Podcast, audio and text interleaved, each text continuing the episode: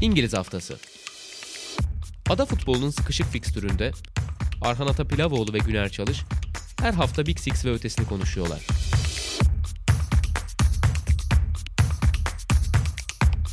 Statsbomb işbirliğiyle. Sokrates'ten, Sokrates Podcast'ten herkese merhabalar. İngiliz Haftası'nın yeni bölümüyle karşınızdayız. Ben Arhan Atapilavoğlu her zamanki gibi sevgili Güner Çalış'la birlikteyiz. Bugün sezon öncesi bölümlerimizin sonuncusunu çekiyoruz.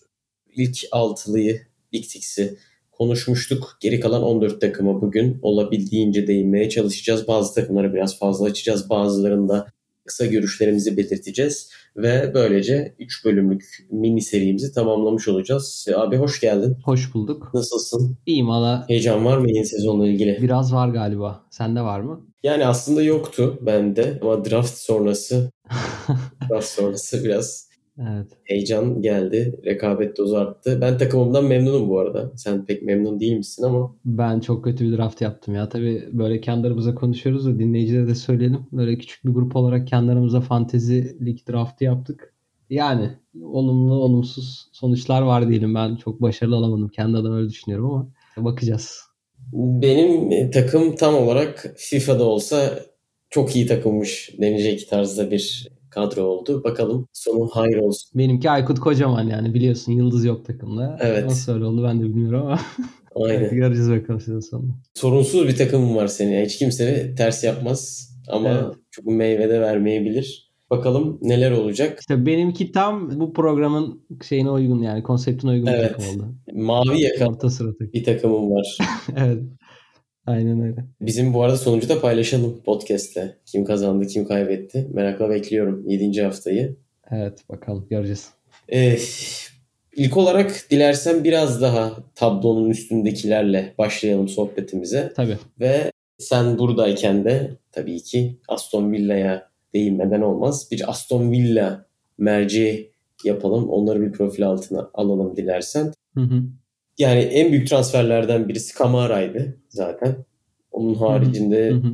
çok büyük bir ekleme de olmadı. Diego Carlos da var baktığın zaman. Ama hani Kamara'nın gelişi biraz daha fazla gündem olmuştu yaşı da gereği. Şimdi Steven Gerrard'ın nasıl bir takım çıkarmak istediğini aslında Aston Villa'ya gelmeden önce tahmin ediyorduk Rangers kariyerinde gösterdikleriyle. Beklerin çok fazla genişlik verdiği ve hücum silahı olarak kullanıldığı. Orta sahalarında genellikle işte her şeyi yapabilen orta sahalardan ama hani biraz daha dinamik kalabilen ve beklerin o geçişlerini kapatabilecek orta sahalar olduğunu biliyorduk. Bu eklemeleri Steven Gerrard'ın hem Rangers'ta gösterdikleri hem de Aston Villa'da Premier Lig'de gösterdikleriyle birlikte nasıl buluyorsun diyeyim ilk olarak? Şöyle başlayayım. Steven Gerrard'ın yaz kampında oyunculara bir açıklaması olmuş. Bence böyle başlamak iyi olabilir. Ya bu sezonki hedefimiz ilk 7. Bunu herkes bilsin tarzında bir açıklaması olmuş. İlk geldiği günden beri Aston Villa'ya çok talepkar olduğunu yani oyunculardan da bu taleplerini sürekli gösterdiğini ve hani söylemlerinde de bunu görüyoruz Gerrard'ın. Pek de acıması olmuyor açıkçası. Geçen sezon yaptığımız programlarda biraz e, bahsediyordum mesela işte Konsa bu takımın önemli elemanlarından biriydi bana göre ama biraz denedi Gerrard. Biraz baktı çok onun beğendiği profili bir oyuncu olmadığını kanaat getirdiği ve mesela Konsa şu an ikinci planda ve mesela onun yerine Diego Carlos alındı. Bu niye bence önemli? Şundan söylüyorum. Bir önceki rejimde diyeyim, bir önceki antrenörün döneminde Konsa mesela üzerine düşülen hani geleceğe yatırım olarak da görülen bir oyuncuydu. Yani böyle oyuncuların üstünü çizmekten pek çekinmiyor Gerrard. Bence buradan başlayabiliriz belki talepkar özelliğinden. E, Nitekim işte Chukwuemeka belki bu 6 yaş kategorilerinde de takip etmişsindir. Yıldızı oldu çünkü turnuvanın. Chelsea ile anlaşmış. O da çok uzun süredir mesela bir kontrat sorunu vardı Aston Villa'da. Gerçekten çok yetenekli bir oyuncu. Yani bence tarz olarak da yetenek olarak da Paul Pogba'yı çok andıran bir oyuncu. Ama şöyle bir şey yaptı mesela Gerrard. Yani Chukwuemeka kontrat imzalamayacaksa bize kampa katılamayacak dedi ve mesela Avustralya kampına götürmedi Chukwuemeka'yı. Böyle hamlelerini görüyoruz. O açıdan da Villa biraz daha bu sezon sert adamlar olarak daha iddialı biçimde geliyor diyebilirim. İşin sağ içi yönüne gelecek olursak senin de söylediğin gibi aslında o Rangers dönemindeki oyunun çok benzerini oynatacağını biz görmeye başlamıştık. Ve bundan sonra gelecek takviyeler de tamamen bu doğrultuda oldu. E, nitekim işte geçen sezonda özellikle Kamara gibi bir yani screening denir ya yamacılar o şekilde tarif etti. Yani bir savunma önündeki hani toparlayıcı ya da bize çapa denen bir oyuncu profil arıyordu Aston Villa. Onu aldı diyebiliriz. Gerçi Gerrard çok öyle ifade etmeyi de sevmiyor. Hani topla da iyi oynayan bir oyuncu. Ben onu daha komple bir oyuncu olarak tanımlıyorum falan diyor. Böyle bir oyuncu arıyordu. Onun dışında işte Minks'in yanında oynatabileceği sert, güçlü bir oyuncu arıyordu. Bunu da Diego Carlos'la yaptı. Bunlar iki gerçekten omurgada önemli ekleme. Ama onun dışında senin de dediğin gibi aslında geçtiğimiz seneden çok da önemli farklar yok.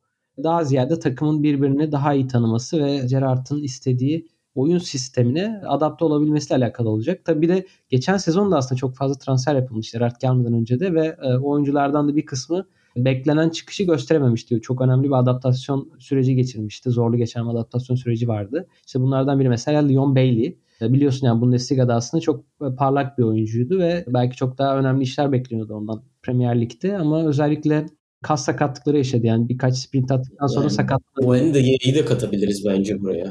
Tabii tabii o da haklısın. Yani o da çok şaşalı bir şekilde geldi. Yükseli bir şekilde geldi ama beklenen katkıyı veremedi. Bu oyuncuların yine bu yaz kampında öne çıktığını özellikle Bailey'nin son birkaç maçta öne çıktığını görüyoruz. Keza Buendia taraftarın hep sevdiği çok şeyler beklediği bir oyuncu. Biraz o anlamda da Gerrard'a tepkileri var aslında öyle söyleyebilirim. Çünkü Coutinho varken pek Buendia oynayamıyor. Biraz ikisini çok kullanmayı sevmiyor Gerrard. Daha ziyade iki forvet arkasında Coutinho gibi bir sistem kullanmayı deniyor. Ama Aston Villa buradan tekrar toparlayacak olursam aslında bu seneye çok iddialı giriyor ve bir biçimde artık kendilerini o tepeye oynayan takımlar arasında kanıtlamak istiyorlar. Ha şunu da söyleyebilirim. Mesela Gerrard'ın Rangers'taki şampiyonluğunda da şöyle bir durum vardı. Hani gelip ne kadar iddialı olursa olsun hani birinci sezonun sonunda veya ikinci sezonun sonunda hemen oraya ulaşmadılar. Hani bazı antrenörler bunu yaparlar ya Conte gibi eskiden Mourinho gibi yani çoktan nettir, pragmatiktir. Hani Gerrard aslında bir süreç hocası. Conte veya Mourinho gibi değil. Dolayısıyla o da Aston Villa'yı hani tepeye taşırken bunun belli bir zaman alacağını biliyor tabii. Ama işte atıyorum bu sezonunda veya bu sezonlarında artık o tepeye çıkış için önemli birer adım olduğunu düşünüyor. Yani ortada herhangi bir Avrupa Kupası vesaire de yokken Coutinho gibi bir önemli bir oyuncu da mesela takıma katılmışken Aston Villa hiç şüphesiz ki hani ilk 6'yı zorlayamasa bile o 7 ile 10. sıra arasındaki takımlar arasında yer almak isteyecektir bu sezon. Ben de merakla bekliyorum bakalım nereye gelecekler. Bence hiç de e, şansları az değil açıkçası. Ben hani West Ham'ı daha iyi görüyorum o ekipten ama West Ham'ın hemen arkasına da bence Aston Villa'yı koyabiliriz gibi geliyor bana. Ee, yani evet şöyle bir düşününce hangi takımlar var diye West Ham, Leicester, Brighton, Wolverhampton, Newcastle orayı zorlayabilir. Bence de o hattın en iddialı takımlarından biri. Kadro kalitesi olarak da yani bir açıp baktığınızda Geçen seneyi 14 ya da 15 bitirmişti Aston Villa. 14 olması lazım. Geçen sene nasıl bu takım 14. bitirdi diyebileceğim bir kadroya sahiplerdi. Hı hı. Dediğim gibi zaten işte Leon Bailey, Coutinho, Buendia, Oli Watkins, Orta sahada hiç fena sayılmayacak bir orta saha. Luka Dean var mesela. Everton'da çok büyük işler yaparak gelmişti. Ve hani Steven Gerrard'ın sisteminde iyiden iyiye kendini göstermesi bekleniyor. Ben Gerrard'la alakalı şunu söyleyebilirim. Şimdi senin konuk olduğun bir bölüm vardı İngiliz haftasının ikinci sezonunda. Hı hı. Çetin Cem Yılmaz, sen ve ben hı hı. konuşuyorduk ve orada Gerrard'ın teknik direktörlüğü özelinde biraz konuşmuştuk. Lampard'la farklı yollar denediklerini söylüyorduk ama hı hı. benzer bir yolları da var bence. Lampard da biraz sert adam oynamaya çalıştı. Hı hı. Bunu yeteri kadar başaramadı bence Chelsea'de. Hı hı. Oyuncular ters tepti. Bunun belirli sebepleri olabilir. Çok büyük bir şekilde üst perdeden başladığı için olabilir. Yani örneğin Rangers üstü Aston Villa'da bir şeyler başararak sert adam oynayabiliyorsunuz. Ama ne olursa olsun Aston Villa'da senin de bahsettiğin gibi bir sert adam profili var Gerrard'ın çizdiği. Üstün üstlük çok meşhur olan Twitter'da gördük onu. Cezalar da iyiden iyiye. Doğru. Hani o sert adamlığı gösteriyor. Bir disiplin abidesi Aston Villa izleyeceğiz gibi duruyor. Hı hı. Ki Gerrard geldikten sonra büyük takımlara da bence evet belki derece olarak yendikleri maç sayısı az ama sıkıntı çıkardıkları maç sayısı çok. Yani şampiyonluktan ediyordu City. Ve hı hı öyle çok rastgele oynanan bir oyunu değil. Gerçekten iyi bir savunma performansı göstererek biz Gerard geldiği günden bu yana takımın merkezi çok iyi kapattığını söylüyoruz. İyi savunma yaptığını söylüyoruz. Evet belirli bir periyot dağılmıştı. Çok üst üste mağlubiyet almıştı. Ama üst üste galibiyet aldığı periyotlar da yaşattı e, Villa'ya. Ve bence bu sezon Gerrard ve Aston Villa'nın akıbetini belirleyecek en kritik nokta şu olacak. Hücum hattı çok kalabalık. İşte Leon Bailey'sinden Buendia'sına, Coutinho'suna, Watkins'ine, gerçekten e, hiç fena olmayan bir ileri uç var. İşte Dennings'i saymadım. buradan nasıl bir harman çıkartacak? Beklerin genişlik verdiği düzende kanat oyuncuları nasıl kullanacak? Coutinho'nun performansını evet sezon sonuna doğru çıkarmıştı. Daha da çıkartabilecek mi? Buradan iyi bir harman çıkartabilirse, iyi bir denge yaratabilirse ki Rangers takımı dengeli bir takımdı. Ben Aston Villa'nın hem üst sıraları zorlayabileceğini, üst sıraları zorlamasının yanında da Steven Gerrard'ın profilinin iyiden iyiye yükselebileceğini düşünüyorum diyeyim. Ve eğer bir eklemen yoksa diğer takımımıza geçelim. Şöyle çok kısa ekleyeyim sana. Ön tarafta da Aston Villa'nın kullandığı aslında iki birbirine çok benzer aslında ama formasyon var. Yani ya dediğim gibi iki forveti bir arada kullanıyor. Watkins ve Ings'i arkalarına Coutinho gibi bir on numarayı koyuyor. Aslında genelde de bunu görmek istiyor Steven Gerrard. Ama sanki tek forvet ve işte bir kenarda Coutinho bir kenarda Buendia veya Bailey'nin olduğu düzen özellikle belli bölümlerde sanki daha iyi işliyor gibi de geliyor. Hani bu geçişleri de sezon içinde çok fazla görebiliriz gibi. Bir bunu eklemek istedim. İkincisi de gençlere dikkat edelim diyorum. Hani izleyiciler açısından hani bu sezon özellikle Aston Villa'da pek çok genç oyuncu öne çıkabilir. Hani geçen sezon mesela Jacob Rams öne çıkmıştı. Bu sezon takımda kalırsa ki ben kalabileceğini düşünüyorum. Çok çok iyi bir golcü. Cameron Archer orta sahada Iroy Bunan ve Keş'in yedeği olarak muhtemelen kalacak. Kessler var. Aston Villa'nın da altyapısı gerçekten hiç fena değil. Özellikle yatırım yaptıkları bir konuydu, meseleydi son yıllarda. O açıdan da izlenebilir. Çünkü Gerrard da oraya aslında epey önem veriyor. Hani onu da söylemek istiyorum. Hani sert adamlığından falan bahsediyoruz ama yani gençlere de gerçekten verdiği ayrı bir önem var Gerrard'ın. Onu da söyleyeyim. O anlamda da öne çıkacak yeni isimler olabilir bu sezon Aston Villa'da gençlerden de. Hı hı. Senin bahsettiğin bir şey ben de son ekleme yapıp böyle geçelim. Hani bahsettin iki farklı opsiyonu var diye. Genellikle iyi kadrolarda işte zaten bu takım çok gol atar ya da bu takım e tabi bir zahmet bir şeyleri başarsın diye bir düşünce yapısı olabilir. Ama ben de hep şu karşı soruyu düşünürüm. Belki de buradaki en büyük iş bu kadar fazla oyuncudan bir verim alabilmek oluyor. Yani sonuçta oynayacak hücum hattında 15 tane adam yok. Ya 3 kişi oynayacak ya 4 kişi oynayacak. Ama havuz geniş. Bu havuzu doğru bir şekilde rotasyona sokup istediğiniz şeyi yapabilmek zor. O yüzden Gerard'ın en büyük sınavı bu olabilir gibi geldi bana. Hı hı. Kafasındaki sisteme doğru oyuncuları eklemesi kritik olacak diyelim. Ve West Ham'a geçelim. Çünkü West Ham son birkaç senede yukarıyı sadece puan durumu olarak değil, hedef maç konusunda da hayli zorlayan ve sıkıntı çıkartan takımların başında geliyor. Hı hı. Ben West Ham'ın ilk yükseldiği sezon sonraki sezon bir düşüş yaşayacaklarını düşündüm. Beni haksız çıkardılar. Bu sezon yani yaptıkları eklemelerin gerçekten yerli yerinde olduğunu düşünüyorum. Ama o fikre sahip olmamın sebebi şuydu. Evet çok iyi bir sezon geçtiler. Evet yapmak istedikleri çok açıktı. Ama bir sonraki sezon takımlar biraz daha fazla önlem alacak. Biraz daha fazla ne yapmak istediklerini daha iyi analiz edecekler ve bir tez oyunu ortada olmadığı için sıkıntı yaşayacaklarını düşünüyordum. Ama gerçekten çok üst bir performans göstererek bu sıkıntıları aştılar. Bu sezona da yine Big Six dışındaki takımların en iddialı ekiplerinden biri olarak ben, geliyorlar. Bence en güçlüsüler kesinlikle yani. O bence tartışılmaz şu anda. Yani diğerleri iddialı mesela. Aston Villa atıyorum iddialı diyoruz. Newcastle belki öyle ama West Ham net bir takım bence. Yani, hani yani net takım. bir takıma şöyle bir ekleme yapabilirim. Ne yapmak istediği en net takım West Ham. Aynen West Ham. Çünkü sahip oldukları oyuncular ve bir oyuncu alışkanlığı var ortada. Yani işte Jared Bowen'ın ne yapacağını biliyorsunuz. Antonio'nun ne yapacağını biliyorsunuz. Bir şey diyeceğim. Ba- basit bir takım değil mi? Hani dedin ya düşeceğini düşünüyordum çünkü bir tezleri yok diye. Ba- çok basit bir görüntüleri var aslında. Yani seni o anlamda çok büyüleyen bir takım değil zannediyorum. Öyle. Ya bunu eleştiri olarak da söylemiyorum. Yani aslında çok insanı büyüleyen o anlamda bir oyunları yok belki de. Hani özellikle evet yok. Ve aslında hani Şandayş'ın bir yazısı vardı bununla ilgili. Gelenekselliğini anlattığı bir röportajda özür dilerim. Hı hı. E sanırım hatta sen çevirmiş bile olabilirsin. Tam hatırlamıyorum ama. Muhtemelen ben olabilirim. Şey diyorsun değil mi? Bu, bu kadar pas yapmıyoruz ama kendilerini feda ediyorlar. Bunun neresi cool değil gibi bir şeyse eğer. Evet evet evet. Aynen öyle. Yani hani e, biraz da basitliğin gösterişine sahip West Ham United. Evet gösterişli bir oyunları yok. Evet pratik ve tahmin edilebilir bir oyunları var. Hı hı. Ama buradan sonuç aldıkları her denklemde de başarılılar. Ve yani günün sonunda topa sahip olmak, uzun vurmak evet bunlar bir çerçeve altına koyulabilir ama kazanan her zaman havalıdır. Kazanan her zaman popülerdir. E West Ham da kazanmayı devam ediyor uzun senelerdir. Bu değerli bir şey. Biraz kadro yapısına girecek olursak da e, Gianluca Scamacca'yı aldılar Sassuolo'dan. Evet. Değerli bir transfer. Çünkü bayağı da kovaladılar bu arada. Yani hani forvete para vermek istediler. Yani Broha'yı da aradılar mesela. Yani forvete para verip yani iyi bir forvet almanın peşinden gittiler gerçekten. Ya bu bence şu açıdan değerli. Evet Antonio çok değerli bir forvet. Gol katkısının dışında West Ham'ın bu kadar yükselmesinin en temel oyun en temel sebeplerinden birisi bence. Uzun vuruyorsunuz indiriyor. E tamam bunu uzun bir forvet yapabilir ki Skamakka öyle bir forvet ama inanılmaz bir atletizmi de var. Yani stoperi omzuna alıp gidiyor. Bekle dribling mücadelesine girebiliyor. Ve böylece işte oradan Jared Bowen'ın geç ceza sahası içerisine attığı koşulara bir alan açtığını görebiliyoruz. Fakat bu West Ham'ın pratiğini hayli yaptığı ve rakiplerin bildiği bir oyun bir bakıma da. Yanına sizin şimdi Skamakka'yı eklemenizle birlikte farklı bir noktaya taşıyabiliyorsunuz oyununuzu. Şöyle bir şey söyleyeyim.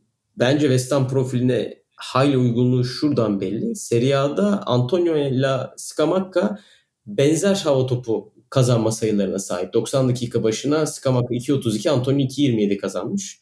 Yani girdikleri hava topu mücadeleleri de birbirine yakın. Ama Scamacca bunların %56'sını kazanmış. Antonio ise %36'sını kazanmış.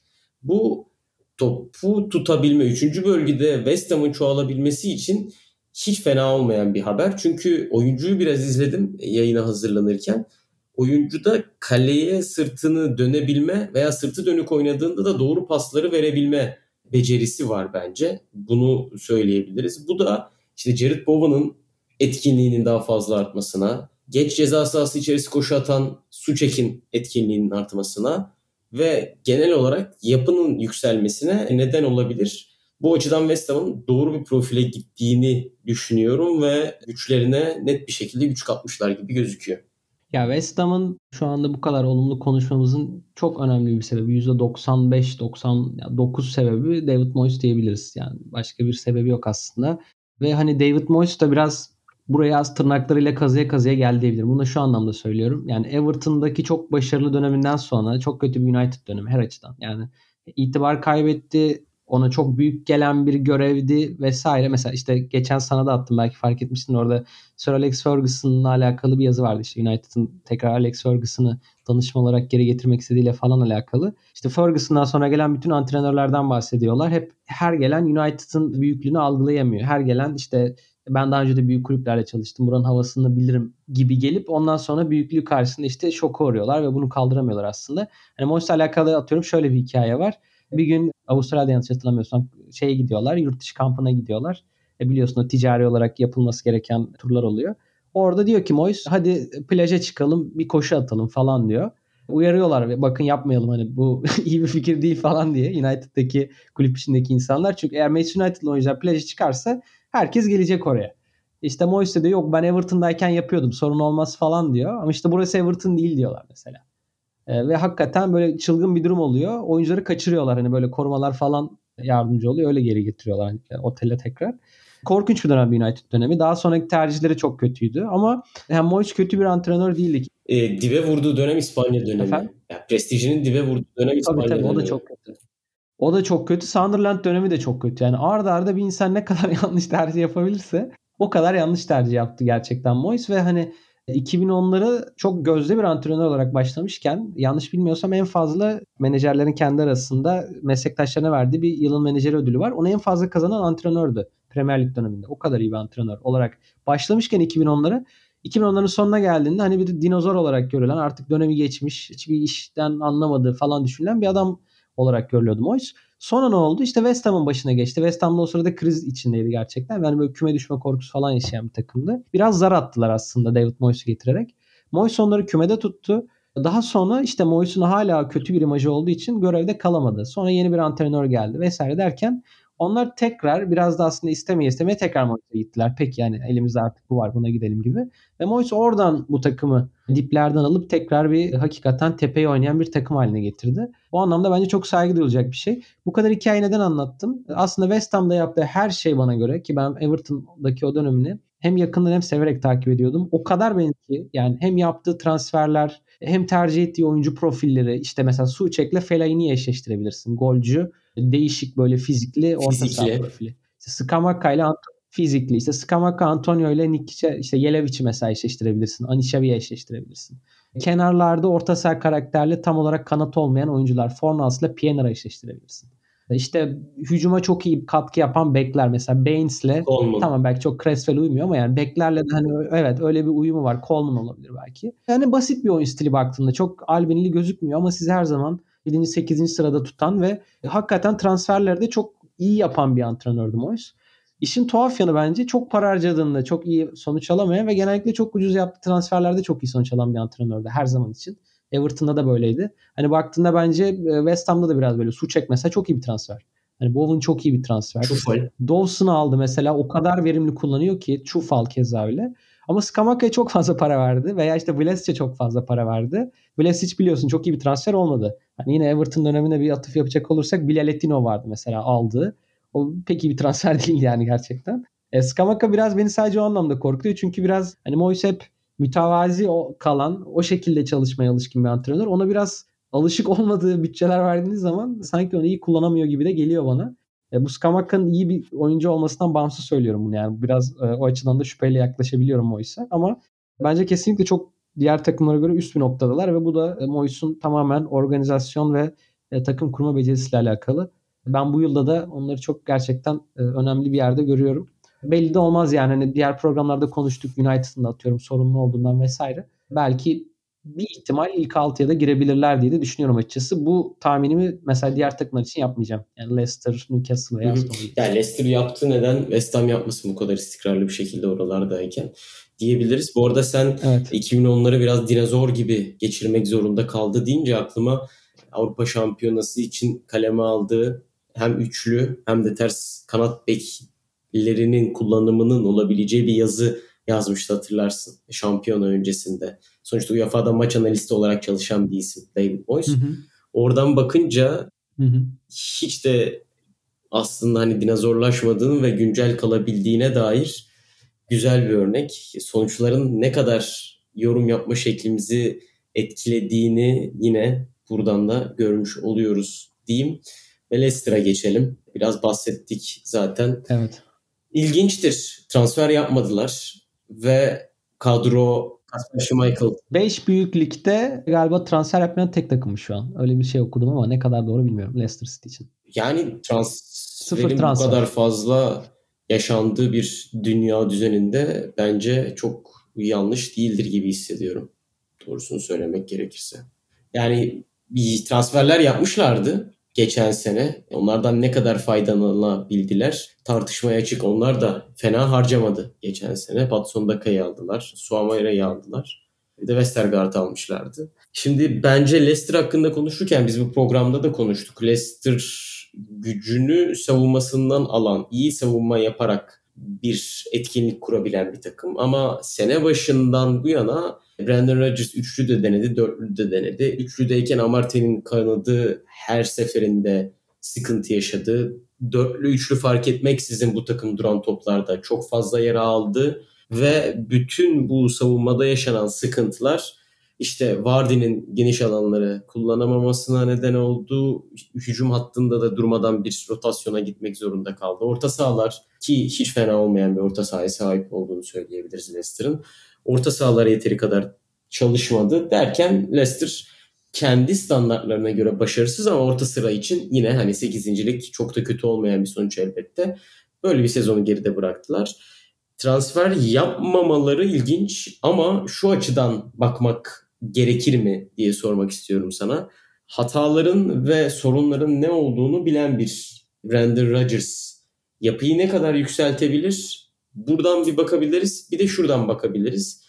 Brandon Rodgers geçen sene çok fazla kez basın toplantılarına bu takımın ömrü bitti mi? Acaba buradaki misyonunuzu tamamladınız mı? Buradaki oyuncular misyonunu tamamladı mı? Benzerinde sorularla muhatap olmuşken hiç transfer yapmadan ve neredeyse hiç oyuncu göndermeden Leicester City'ye nasıl bir yeni sezon bekliyor sence?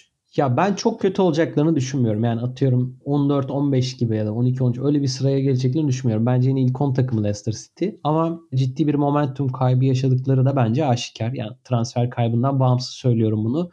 Yani 1-2 sezon önce işte şu an West Ham için konuştuğumuz konumdalardı bana kalırsa. Sükseli bir takımdı. Yukarıya doğru oynayan bir takımdı. Oradan biraz düşüyorlar. Ben e, tam bilmiyorum hani sen biliyorsan orada ekleme yapabilirsin. Gerçekten niye transfer yapmadıklarını bilmiyorum. Aklıma bir sebep geliyor. Bunlar sen de belki görmüşsündür çok şaşalı bir antrenman kompleksi falan inşa ediyorlar. Belki ona yönelik bir harcamada kısıtlamaya gitme olabilir. Pandemiden dolayı hala kulüplerin gelirlerinin çok ciddi etkilenme durumu söz konusu olabilir. Dolayısıyla oyuncu satmadan oyuncu almak istemiyor olabilirler. E bunu neden söylüyorum? En son okuduğum işte Guardian'daki bu preview'lar oluyor. Sen de biliyorsundur. Hı hı. Orada mesela Brandon Rodgers'ın şey sözünü vurgulamışlar. Öne çıkarmışlar orada preview'da. Yani ben Leicester'a çok saygı duyuyorum. O yüzden kulüple takışmak istemiyorum. Ama hani onlar da bu durumdan çok memnun olmadığımı biliyor gibi bir şey söylemiş Rodgers. Yani dolayısıyla bu aslında hani Rodgers'ın da istediği bir durum değil tam olarak. Bunu neden söylüyorum? Mesela benim aklıma Liverpool geliyor Leicester şu an düşünürken. Hani Klopp da baktığında çok transfer seven bir hoca değildir ve çok da itiraz da etmez. Elindekilerle genelde yetinir ve hani bazen transfer yapmadığında da takımın daha iyiye gittiğini falan görebilirsin. Ben özellikle Klopp takımında veya Liverpool'da falan bunu iyi bir örnek olacağını düşünüyorum mesela. Ama yani Leicester'da tam olarak böyle bir durum söz konusu değil. Yani aslında gördüğüm kadarıyla Rodgers'ın da bir isteği var ama gerçekleşemiyor transferler. Biraz da onu görüyoruz bana kalırsa. Ama bence iyi de bir haber. Senin de dediğin üzere aslında transferlerin çoğunu geçen sezon yaptılar. İşte Daka gibi, işte Sumare gibi geçen sezon çıkış yapan mesela Desbury Hall var. Hiç oynayamayan Fofana var. Westergaard çok iyi takıma giremedi vesaire. Yani aslında bu oyuncuların da bir adaptasyon senesiydi geçen sezon ve bu sezon Avrupa olmayacak. Daha fazla bir arada oynayabilecekler. Ve Leicester'ın bence en önemli avantajlarından biri ligdeki bu konumdaki diğer takımlara göre çok fazla formasyonu ve çok fazla sistemi bir arada oynayabilmeleri. Hani senin de dediğin üzere üçlü oynayabiliyorlar. Dörtlü de çok farklı biçimlerde oynayabiliyorlar. Ve çok esnekler bana göre. Dolayısıyla kadro da aslında çok şey değil. Yani dar değil kesinlikle. Hatta çok kalabalık da bence. Hala takımdan ayrılmayan ve uzun süredir bu takımda olan çok fazla veteran oyuncu var. İşte Schmeichel gibi, Evans gibi, Vardy gibi, Mendy gibi, hatta Ayoze gibi, Amartey gibi. Yani bunlar belki işte atıyorum sezonda 500-600 dakika oynayacak oyuncular da olacak veya Albright'in gibi. Ama bunlar hani belli bir rolü yerine getirmeyi aslında çok bence iyi beceriyorlar. Çünkü bunun hani iki sebebi bir takımda çok uzun süredir yer alıyor olmaları. İkinci sebebi de Rodgers'ta bu kadar uzun süredir çalışıyor olmaları. Dolayısıyla onun taleplerini çok iyi anlayabiliyorlar. Ben o yüzden Leicester'ın çok kötü bir sezon geçeceğini açıkçası düşünmüyorum ama mesela West Ham'ın da önünde görmüyorum. Ve hani bu kulüpteki oyuncuların bir kısmında bence Leicester'ın bu ileriye adım atamamasından dolayı artık belki sezon sonunda yavaş yavaş farklı yerlere yelken açabilirler. Çünkü oyuncuların da büyük ihtimalle talepleri olacaktır. İşte bu oyunculardan biri atıyorum Madison olabilir, Barnes olabilir. Keza Tillemans zaten konuşuluyor. Hani o açıdan onlar da belki sezon sonunda önemli kararlar vermek zorunda kalabilirler. Bir de ben şeyi merak ediyorum açıkçası. Hani geçen sezon biliyorsun Fofana sakatlandı. Acaba bu sezon mesela Çağlar nasıl bir konumda olacak? O da e, aslında kontratının son sezonuna giriyor. Fofana Çağlar'ı çünkü çok bir arada kullanmıyor. Genelde Evans'ın yanında birini ekliyordu. Ki çok da iyi bir sezon geçirmedi Çağlar geçen sene. Onu da diyebiliriz. Evet, evet. Aynen öyle. Acaba Çağlar da yaş aldıkça mesela Evans'ın üstlendiği o biraz daha dengeleyici rolü alabilecek bir oyuncuya devrilebilecek mesela. Bu da benim kendi adıma kişisel olarak merak ettiğim sorulardan biri. Öyle söyleyeyim. Ve yani Leicester böyle geçeceğim. Hani şeyin üzerine durmak istedim daha çok transfer yapmamaları ve bu böyle bir sıkıntı içinde olmalarından.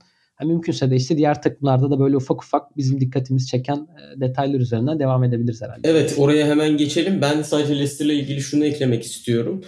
Hani transfer döneminin yavaş yavaş sona ermesiyle birlikte Şimdi Schmeichel gidiyor. Nice'le anlaştığı söyleniyor. Tamamlanmış bir transfer sanırım. Hı hı. Fofana Chelsea çok büyük bir ihtimal. Onun haricinde zaten Tillemans Arsenal ihtimalleri sene başından beri konuşuluyor. Ya onun gerçekleşeceğini artık pek düşünmüyorum ama Madison'dan Newcastle'ın istediği söyleniyor. Bunun oyuncuların hepsini tutarsa Leicester bir başarıdır. Ama bu tarz şeylerde bir sonraki adamı atmak isteyen oyuncuları tutmak da her zaman başarı olarak sayılmayabilir. Çünkü o zaman da verimi düşüyor olabilir oyuncuların ki sen de biraz bahsettiğin gelecek için konuşurken. Leicester'ın bence şu an için en büyük sınavı bu olacak. Zaten transfer yapmadılar. Üstüne üstlük oyuncuları tutamazlarsa veya tuttuklarında bu oyuncular huzursuz olursa işte belki birazdan Brighton'da konuşuruz Marco Correa gibi Leicester'ın işi zor olabilir diyeyim ve hatta Marco Correa'yı açmışken biraz Brighton'a girelim ve biraz hızlanarak geri kalan takımları tamam. konuşalım. Ne yapmak istediğini bilen bir takım. Brighton topa sahip olmak istiyorlar ve belki de topa sahip olma o da Le- Leicester gibi bence ama. Yani şekilden şekile girebilen bir takım bence. Hem formasyon hem oyuncular için de söylüyorum. E, kesinlikle. Yani bu arada da bence benziyorlar. İzlediğinizde çok farklı opsiyonlar görebiliyorsunuz. Hani varyasyon açısından da sadece 4 belki formasyon olarak ki değişen bir takım. Onlar da üçlü de dörtlü de oynuyor ama sadece 4-4-2 oynasalar bile saha içerisinde çok farklı oyun kurulumuna sahipler. Pascal Gross Bazen sol bek oluyor. Ya Kukure'ye bak. Kukure'ye mesela sol wing back de oluyor. Dörtlünün sol sto- şey de oluyor. Sol beki de oluyor veya üçlü de sol stoper de oluyor. Ya Dan Burn sol bekte oynuyor oynuyordu yani. olduğu dönemde. Her şeyi yapabilen Evet, Newcastle. bir takım Brighton'da oynadığı dönemde Dan Burn onu da yapıyordu. Ama onlar bakalım bu sezon nereye kadar gidebilecekler? Ya en büyük soru işareti Ben 10-12 sırası falan diyorum ya. Çok ileri gidemezler bence ama işte öyle akmaz kokmaz ortaya Ya, takılır bence de. diye düşünüyorum ben. Hani bence de 10-12, öyle. 12. Çünkü bir şu sorunu bir türlü atlatamadı Graham Potter. Ya bu takım evet ne yapmak istediğini çok iyi bilen, evet belli oyuncularla da iyi harmanlanmış bir takım olmasına rağmen hani yabancıların dal dediği hani sıkıcı demek istemiyorum asla buna ama belirli enerjiyi de üst düzey maçlarda koyamayan bir takım. O yüzden işte geçen sene ligin en az gol atan takımıydı diye aklımda kalmış düşmeyen takımlar ara- arasında söylüyorum bunu. Hani kalan 17 takım arasında. Bakalım. Bu da ya Wolverhampton'dır ya Brighton'dır. Bright, Wolverhampton da çok az gol atmıştı. Bence Wolverhampton olabilir. Evet. Yani onlar ikisi çok benzerdi. Yani çok az yiyip çok az atmışlardı.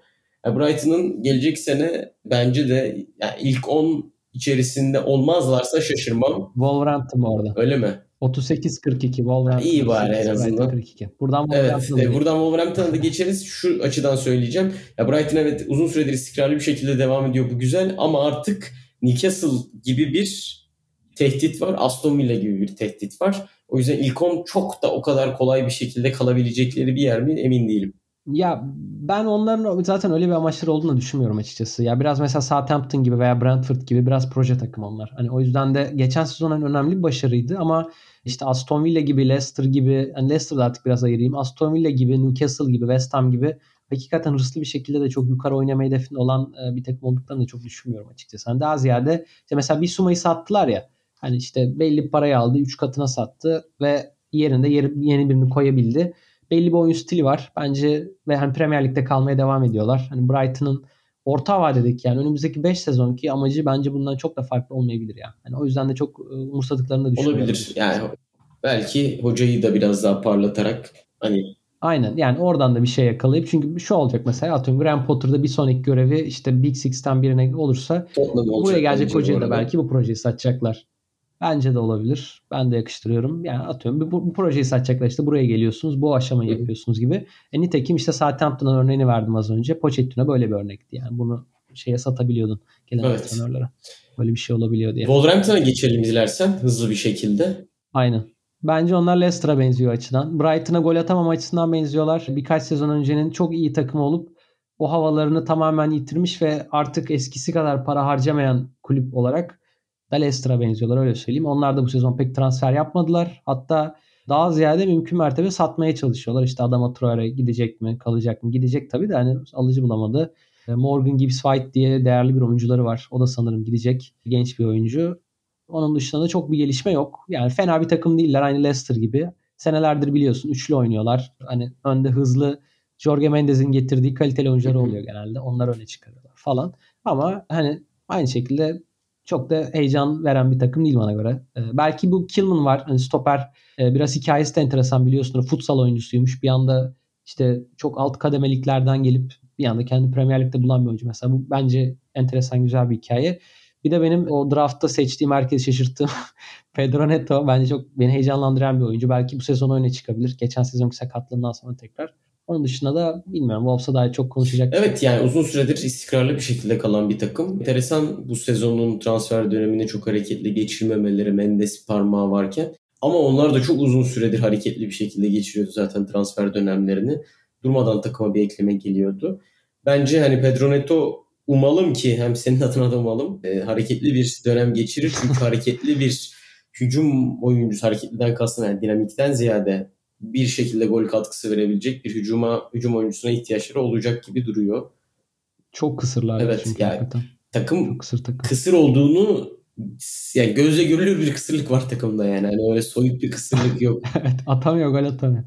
38 gol işte geçen sezon. Ve takım 10. falandı galiba. evet Öyle evet şey ilk onda yani. bitirmişlerdi. Maç başına bir gol.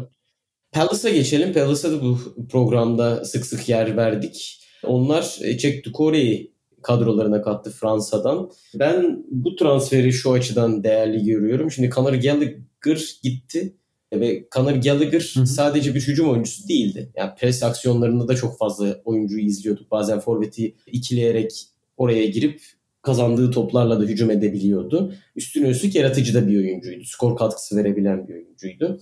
Şimdi bu Conor Gallagher'ın ayrılığının Dukura ile bağlantısı ne? Şöyle bir bağlantı kurabiliyorum ben. Sezonun başında Palace üçlü orta sahayı tek bir ön liberoya emanet ediyordu. Sonra o biraz daha 4-4-2'ye evrildi zamanla. Çift pivota benzer bir yapıda da izledik Palace'ı. Şimdi Conor Gallagher'ın gittiği süreçte bir yaratıcılık eksikliği ortaya çıkacak. Bu yaratıcılık eksiğinin de herhalde Pet... Eze. Ya evet hem Eze üstüne yani şu anlamda söylüyorum ben. Bir yaratıcılık eksiği ortaya çıkacak. Bunu da muhtemelen Vieira savunma önünde Kure'yi tek başına konumlandırıp orta sahadan bir şeyler yaratmaya çalışabilir gibi hissediyorum. Yani sezona geçen sezona başladığı gibi başlarsa ben çok şaşırmam. Yani biraz aslında o Kuy- Kuyate'yi güncellemişler gibi geliyor bana. İyi bir güncelleme yapmışlar gibi. Biraz daha dinamik. Oyuncuyu çok fazla izlemedim. Sadece okuduklarım ve veriler üzerinden söylüyorum. Ama hani orayı çekip çevirebilecek bir oyuncu profili olduğu söyleniyor. E sen ne dersin bu hani Conor Gallagher'ın gittiği süreçte Crystal Palace adına? Ama Gallagher biraz daha öne doğru olan bir oyuncu. Dukure daha geriden bir oyuncu ya. Yok yok şey anlamında söylüyorum. Yani Gallagher'la Dukure kesinlikle aynı oyuncu profili değiller. Sadece Dukure'yi geriye atmak orta sahada iki farklı oyuncuyu daha farklı şekilde kullanmaya yardımcı olabilir anlamında söylüyorum. Yani kısacası Mourinho'nun Ander Herrera'yı oyuna alıp biraz daha hücuma Aha. döndürdüğü süreçler oluyordu ya. Yani oyuncu özelinde değil de oyun yapısı açısından söylüyor. Ya Dukura mesela şöyle bir şey de söyleyebilirsin. Crystal Palace çok uzun süre aslında ligde kalabilmeyi önemseyen, hedefleyen bir takımdı. Çünkü yani kaynakları daha kısıtlıydı. Başka beklentileri vardı işte. Onlar da kulübü geliştirmeye bakıyorlardı. Antrenman testleri, stadyumu, altyapı olanaklarını vesaire. O sırada da Royal Ajax'ın kulübü bir şekilde Premier Lig tutuyordu açıkçası ve çok hani göze hoş gelen, heyecan veren bir oyun, oyunları yoktu modern anlamda. E, Vieira'nın geçen sezon başladığı, inşa etmeye başladığı şey bunu yavaş yavaş değiştirmek ve bu sezonda biraz onun üzerine çıkıyor. Yani Dukure transferi de bence biraz o anlamda yorumlanabilir. E çünkü atıyorum oradaki işte Milivojevic veya Kuyate gibi oyunculardan daha farklı profil senin de söylediğin üzere. E bunu mesela geçen sezon aldıkları stoper Gehi'de de görebiliriz. Yani topla daha iyi çıkabilen, e, dribbling yapabilen, daha işte pas oyununa veya daha yaratıcı bir oyuna daha endeksli bir oyuncu. Böylece işte aşama aşama bence atıyorum birkaç sezon sonra çok daha top oynayabilen mi? Futbol oynayabilen bir takım haline gelebilecekler büyük ihtimalle. Ben hani atıyorum Dukura gibi transferlerin de geçen sezonlarda transfer ettikleri atıyorum Eze gibi yani işte Olise gibi. Bu arada farkındasındır. Oyuncular hep geçen programlar, geçen sezon galiba konuşmuştuk hani hep benzer profilde böyle dribbling yeteneği yüksek oyuncuları tercih ediyorlar. Hani belli bir stilleri de oluşmuş. Vieira'nın ben bu transferlerde çok parmağı olduğunu düşünüyorum açıkçası. De Kure'de biraz öyle. Ben de ben de.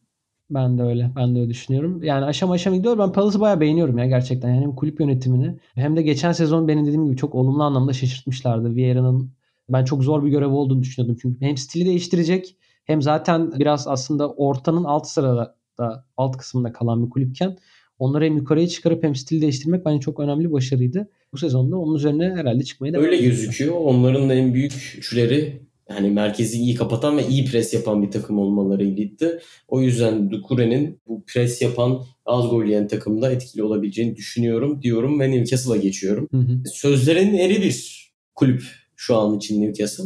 Şu açıdan söylüyorum. Ne açıdan? Transfer dönemlerini çok hareketli geçirmeyeceğiz dediler. Ve ben buna kış özelinde inanıp yaz özelinde inanmıyordum. Ama gerçekten inanılmaz yüksek meblalar harcayarak e, sürece başlamadılar. Alamadılar ama bence. Bence alamadılar. Öyle mi diyorsun? Ben biraz öyle düşünüyorum. Ya şeyi okudum mesela Ekitike diye bir oyuncu istediğini söylüyor mesela Eddie Howe. E, PSG'ye gidiyor oyuncu. Biz bu oyuncuyu çok istedik ama bizi tercih etmedi. Böyle şeyler oluyor. İşte bundan memnun değiliz ya falan. Şu diyor. açıdan bir yarış varsa zaten tercih edilmeme durumu bana çok anormal gelmiyor. Ama Aha. işte Sven Botman ya da geçen sene aldıkları Gimareş özelindeki o profildeki oyuncuları da çok fazla kovalamıyorlar bence. Yani transfer yapmak için illa transfer yapalımdan ziyade nokta atışa gidelim diyorlar sanki. İşte aynen öne oyuncu arıyorlardı bence kesinlikle. Bu forvet de olabilirdi, kenarlara da olabilirdi. o aradıkları nokta atışları ben bu yaz alamadıklarını düşünüyorum. Yani çıkan açıklamalardan da öyle gözüküyor.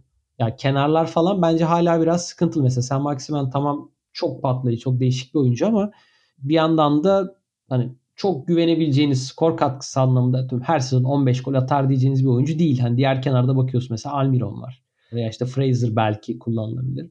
E, Forward Wilson zaten sakatlık problemleri yaşayan bir oyuncu. Woods bilemiyorum. Bence rotasyon oyuncusundan öteye geçemez. Yani bence ön tarafta belli problemleri var ve e, sanki oraya da istedikleri çok takviyeleri yapamadılar gibi.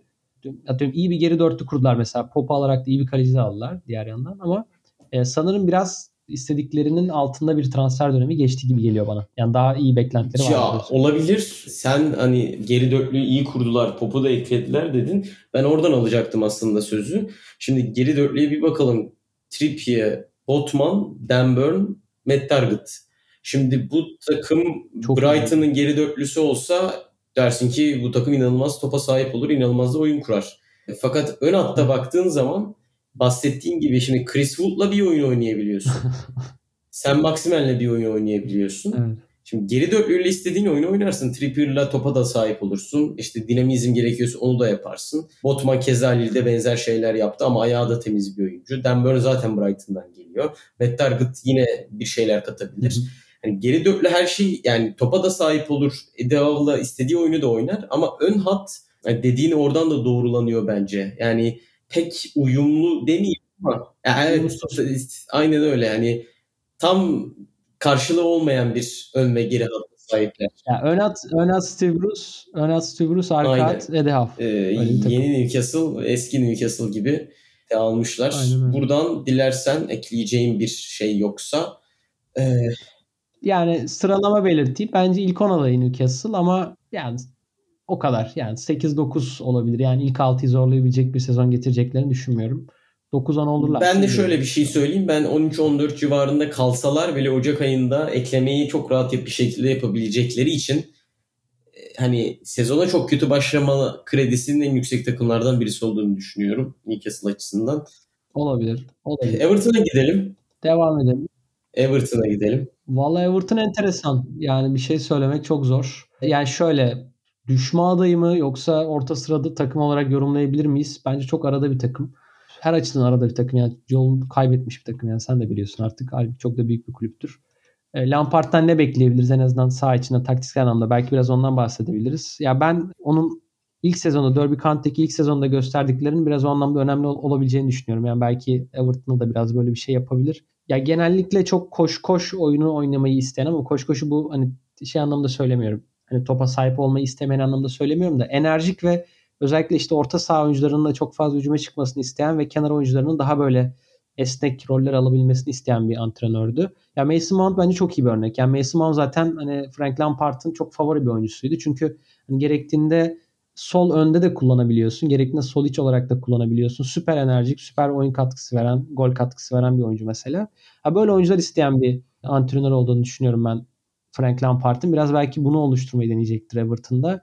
Ama yani kadro ne kadar el verecek, neler yapabilecekler çok da bilemiyorum. Mesela Mark Neal'ı aldılar. Muhtemelen e, işte bir kenarda onu kullanacaklar. Ama mesela forvet açıkları var çok net biçimde. Richarlison da gitti. Calvert-Lewin'in arkasında mesela Rondon var. Ki Rondon da hiç bu oyuna uyan bir oyuncu değil. E, belki Anthony Gordon'dan bahsedebiliriz. Az önce bahsettiğim oyuna bence çok uygun bir profil.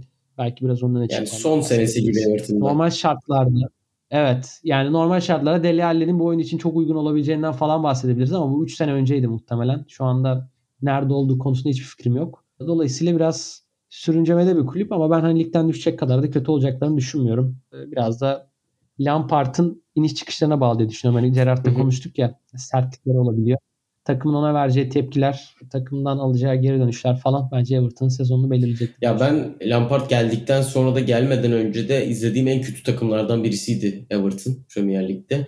Kadroya açıp baktığında evet isim olarak profili yüksek oyuncular var. Delali, Alan, işte Townsend, Calvert-Lewin bu oyuncular kötü oyuncular kesinlikle değil. Ama takım ve kulüp bağdaşmış bir noktada. Ya Benitez geldi diye Rondon'a da sahipsin. Ancelotti geldi diye alana da sahipsin. Ama bunlar ne yapıyor? Birbiriyle uyumlu mu? Nasıl bir oyun çıkartacaksın? Nasıl bir harmoni çıkartacaksın? Orada benim kafam karışıyor. Frank Lampard buradan doğru bir yapı çıkartabilmek için uygun profil mi? Ondan da pek emin değilim. Yani genel olarak Everton'ın teknik direktör tercihleri hep yüksek profilde oldu. Ama yani Ancelotti hariç başarı getirebilen de hiç kimse olmadı. Sanki orada biraz daha böyle hoca getirelim mi onun üstüne yap, e, transferlerini yapalımdan ziyade bir yapı kurmaya çalışalım fikri bence Everton'ı kurtaracak şeylerden birisi olacak ilerleyen senelerde. Var mı aklına gelen bir takım? Benim aklıma Leeds geldi. Bence düşenleri de yani düşme adayı olan takımları da konuşalım sonra kapatalım zaten daha da uzatmadan. Konuşamadığımız takımlardan özür dileyelim ama sezon içinde konuşuruz. Yani Brentford, Southampton kim var başka bakıyorum. O ikisini konuşmamışız zaten. Evet onlardan özür dileriz. Ya benim düşme adaylarımı söyleyeyim ben 3 takım. Zaten ikisi çıkanlar Bournemouth, Fulham. Ben bir de Leeds'in düşeceğini düşünüyorum. Nottingham Forest'ın bir şekilde kurtaracağını düşünüyorum 17. falan olarak. Belki sen de öyle bir adaylarını söyleyerek şey yapabilirsin. Onu ya ben Fulham ne yazık ki koyuyorum oraya. istemesem de. Fulham oralarda olacak. Leeds ben de düşme adayı olarak şu açıdan yazdım. Yani Calvin Phillips Rafinha gitti. Gelen oyuncular da genellikle hani hocanın istediği Jesse Marsh'ın birlikte çalıştığı veya talep ettiği oyuncular üzerinden geldi. Nasıl bir şey çıkacak biraz görmek gerekiyor ama onların ben hiç güvenmiyorum ya. Belki hoşuna gitmeyecek ama yani Jesse Marsh'la kurulan yapı. Yo ben hoşuma yani hiç şey değilim. Hani ben de hocanın güzel bir yapıda güzel bir döneme denk geldi. Evet ama ya bazı hocalar vardır gerçekten çok güzel bir iklimde habitatta çalışması gerekir. Onlardan birisi olduğunu düşünüyorum Jesse Marsh'ın. Yani Leipzig için de mesela yanlış zamanda. Ya bence Red Bull Red Bull hocası yani. Tam olarak Red Bull hocası. Evet evet. Aynen ama mesela Leipzig ile büyük geldi hocaya sanki. Aynen öyle ki yani o yüzden biraz böyle gökten zembille inmiş gibi bir havası vardı. Manchester United dönemindeki o Ragnik'in durumu bunun en abartılan grotesk haliydi de öyle bir şey olacağını söylemiyorum ama Red Bull hocalarının o anlamda bende böyle bir şeyi var. Yani kötü izlenim var öyle söyleyeyim. E, Leeds zaten Bielsa döneminde de kadrosu kötü olan bir takımdı. Çünkü Bielsa sebebiyle zaten aslında o konumda olan bir kulüptü yani.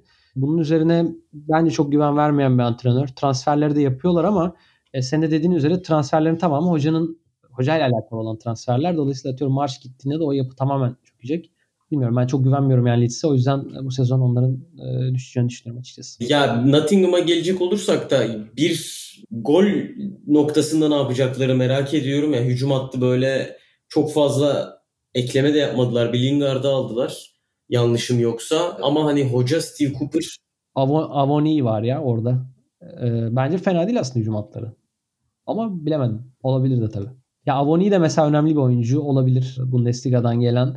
Lingard'a çok para verdiler biliyorsun. West Ham'ın elinden aldılar ve böyle haftalık 200 bin pound gibi acayip paraların falan konuşuluyor. Bilmiyorum ne kadar doğru. Yani şeyden de yatırım yapıyorlar biliyorsunuz Olympiakos'un sahibi olan hı hı. kişi şimdi adını yanlış söylemiyorum. Marinakis miydi? Kendisi aynı zamanda Nottingham Forest'ın sahibi. O yüzden de böyle bir sıcak kanlılığı, o para harcama isteği var. Biraz elleri açık gözüküyor. İyi para harcadılar. Ben antrenörlerine de güvendiğim için Cooper'a bilemiyorum. Biraz umudum var galiba orada. Yani Lingard bence yine yükselir. Tam oraların küçük denizin büyük balığı gibi hissediyorum Lingard'ı. Aynen aynen aynen. Ben de o yüzden orada etkili olabileceğini düşünüyorum. Ya umarım ama ben hani bir temenni olarak ekleyeceğim son söz olarak. Bournemouth düşmez Hı. diye umut yani ümidim o yönde. Umarım düşmez. Scott Parker'ın bir daha Craven Cottage'da yürüdüğü gibi yürümesini istemiyorum. anladım. Şeyden dolayı. Kesikten dolayı diyorsun. Anladım. Ben de şöyle bir şey söyleyeyim bu arada. Biraz ilgimi çeken bir konu olduğu için bir ara araştırıp bakmıştım. Yani şimdi bu düşme adaylarından çoğu aslında lige bu sezon çıkan takımlar. Hep böyle miydi veya ne kadar oluyor diye. Ya Premier Lig'in 30 senesinde ortalama çıkan 3 takımdan ikisi hep düşüyor. Öyle söyleyeyim yani. Bunun bu arada bir zonal marking podcast'i var Michael Cox'un. Böyle bir podcast var. Tam olarak dediğin araştırmayı yapmış. Tavsiye edelim dinleyenlerimize. Öyle mi? Kaçırdım o zaman. Ben de valla elle yaptım hepsini saydım. Ama bizi dinledikten sonra dinlesinler. yani şöyle söyleyeyim. Son 20 yıla bakmışım mesela. Yani 28 takım 60 tane takımı çıktığını düşünelim. 28'i zaten birinci yılın sonunda düşmüş. 9 tanesi de ikinci yılın sonunda düşmüş. Yani yarısından fazla zaten ikinci yılın sonunda düşüyor. Öyle söyleyeyim. Genelde üçüncü yıla kalan çok fazla olmuyor. Çok ciddi bir yatırım olması, çok ciddi bir arkanızda bence tarihsel güç falan olması gerekiyor. İşte bir Aston Villa mesela böyleydi. West Ham böyleydi. Bir yere düştü geldi. Evet belki Forest. Hani onların o anlamda söyledim. E, Marinakis'in gücü o anlamda önemli olabilir. Ekonomik harcama kapasitesi. Hani Bournemouth veya işte Fulham'da o yüzden biraz albenisiz duruyor açıkçası. Özellikle Bournemouth. Tabi bilemeyiz yani zamanda atıyorum Sheffield gibi bir örnek de var. Sheffield United gibi geçtiğimiz senelerden. Ama onlar da ikinci senede düştü işte. Aynen öyle. O yüzden Premier Lig böyle bir lig. Çok kolay değil yani öyle Aynen öyle. Ve kapatalım. Kapatalım. Zaten bu sezon bahsedemediğimiz takımlara bol bol, bol girmeye çalışacağız. Yani. Onu da buradan söylemiş olalım. 5 Ağustos'ta lig başlıyor. Yeni sezonda hani sezon öncesi program serimiz burada bitti. Yeni sezonda görüşmek dileğiyle diyelim ilk hafta sonrasında. Hoşçakalın. Hoşçakalın. Bizi için teşekkür ediyoruz.